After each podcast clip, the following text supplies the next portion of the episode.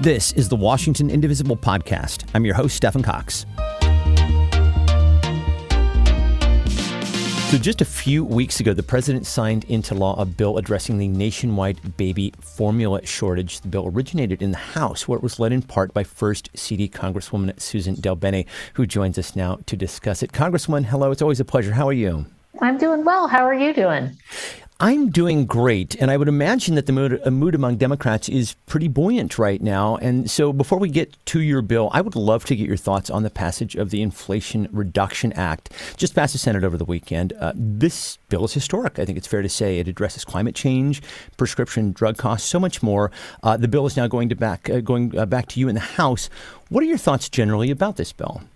Well, I was going to say what you just said, which is that it's historic because um, it is. It's going to lower prices for families. It makes really critical investments in our climate future, um, helps reduce the deficit.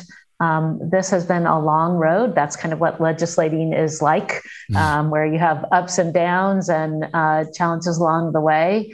But um, so many incredibly important parts of this bill. You know, I'm the chair of the New Dem Coalition from the very beginning. We've been pushing to make sure we extend the Affordable Care Act premium subsidies that have uh, helped in you know 60,000 people in Washington State um, get coverage because of these subsidies and keep prices down for families. That's critically important. Addressing um, Medicare's ability to negotiate the price of prescription drugs and putting a cap on costs for seniors. Uh, that's hugely important. Um, and the investment in climate, we see it happening every place across the country, around the world. Um, and so it, these are all critical, and deficit reduction um, adding in there too. So all this is so, so important, really is historic and really important investments for our country. So I'm excited. We'll be heading back to DC to, to pass that bill this week.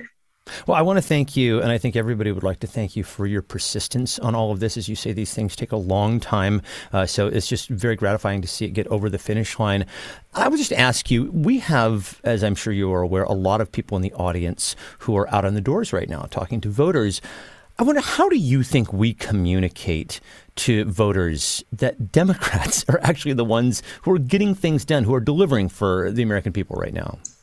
Well, I think it really is about telling people what we've actually done. Um, investment in our climate future and addressing uh, the preparing us for the future as well as uh, moving us towards clean renewable energy the investments that we've made in infrastructure um, that have an impact throughout our region from roads and bridges to culverts to broadband to water systems, um, the investments that we've made in our communities to help through the COVID crisis. Um, I think every community has a story that support for support that was there for small businesses, helping get vaccines out um, to people, helping our healthcare workers, um, helping get our schools to reopen. There's just been so much that we've um, we've been working on. Continue um, also recently investments in um, helping in competitiveness and and helping us uh, to have domestic capacity when it comes to things like semiconductor uh, production. Just there's a very very long list, and I think it's important to remind people of that long list. Um, different things may resonate more with different people, but I think there's something that um, everyone can understand and relate to.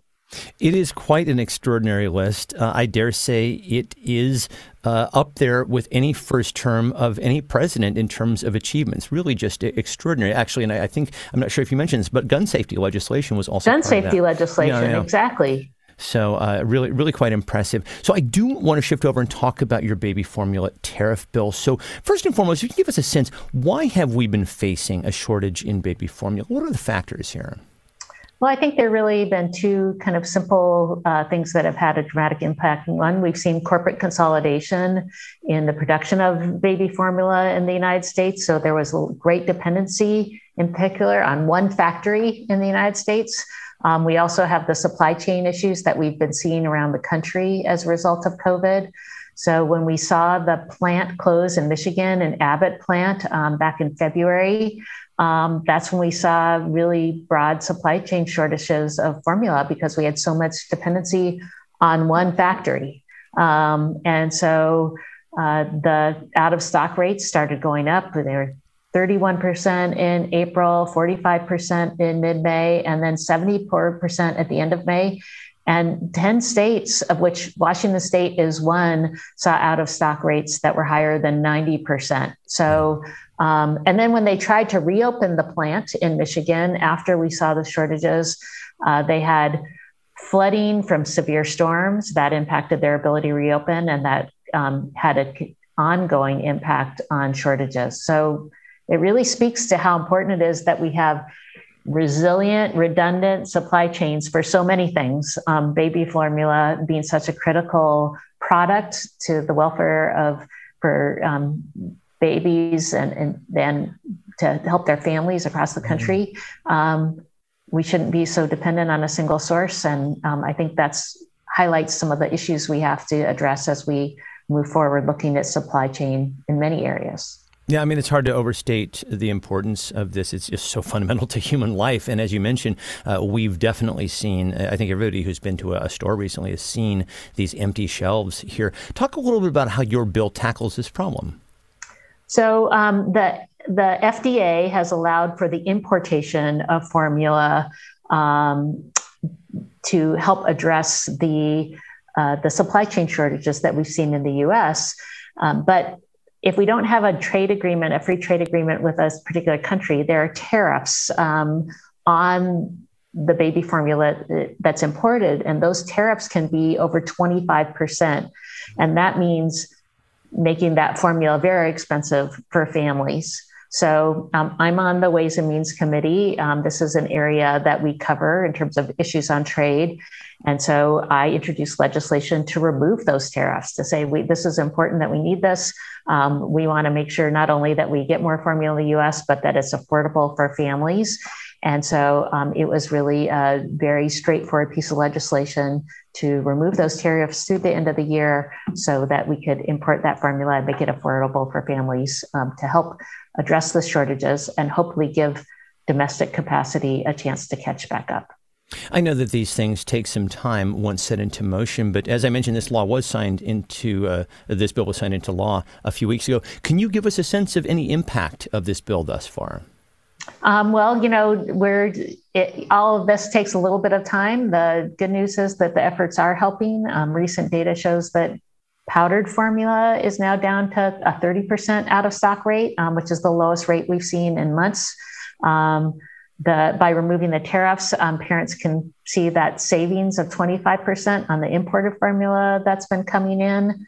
So uh, clearly, we want to address this issue for the long term, which means looking at domestic capacity and making sure we're not dependent, for example, on a, a single factory for formula here. So we also have long term efforts to make sure that we have a resilient supply chain long into the future. This show has special reach into your district uh, up your way. And so I do want to ask about some funding that you secured for the Center of Inclusive Entrepreneurship. This is in Skagit and Snohomish counties. Very cool. Tell us about this and what the funding will go toward. Well, this current fiscal year um, was the first time in over a decade that members of Congress were able to advocate for spending on specific community projects in their districts. And um, we received many submissions um, from folks across our district, um, from state, local, tribal governments, as well as eligible nonprofits. And we submitted 10 projects. And one of those 10 projects was the Center for Inclusive Entrepreneurship. Um, the the $180,000 we got for them means they'll be able to expand their services in rural Snohomish, Skagit, and Island counties. They provide technical assistance, um, business classes, one on one training for um, small businesses and aspiring entrepreneurs in disadvantaged communities. And it really helps on ramp these entrepreneurs to not only start their small businesses, but to help them grow. Um, they, they're in their Port Angeles location, they have about 230 entrepreneurs in the program, and um, 45 entrepreneurs either started a business, expanded operations, or accessed capital. Um, so we know we've got a lot of people with a great, a lot of great ideas, but sometimes just the the logistics of how do I put together a business plan? How do I find um, uh, the resources I need to open a business? How do I deal with um, some of the the uh, issues in terms of obtaining particular licenses, whatever it might be that you might need for a particular business? All of those have been so helpful to um, to help these communities. So these resources help expand the program. Um, the project supported by um, the by our state agencies that have helped, um, county agencies that have helped in business development. Um, and so I recently got a chance to talk to some of the new entrepreneurs um, and see their ideas uh, taking shape and their ability to start um, their businesses. So incredibly important and um, just a great opportunity to see and exciting to see some of the ideas that folks have.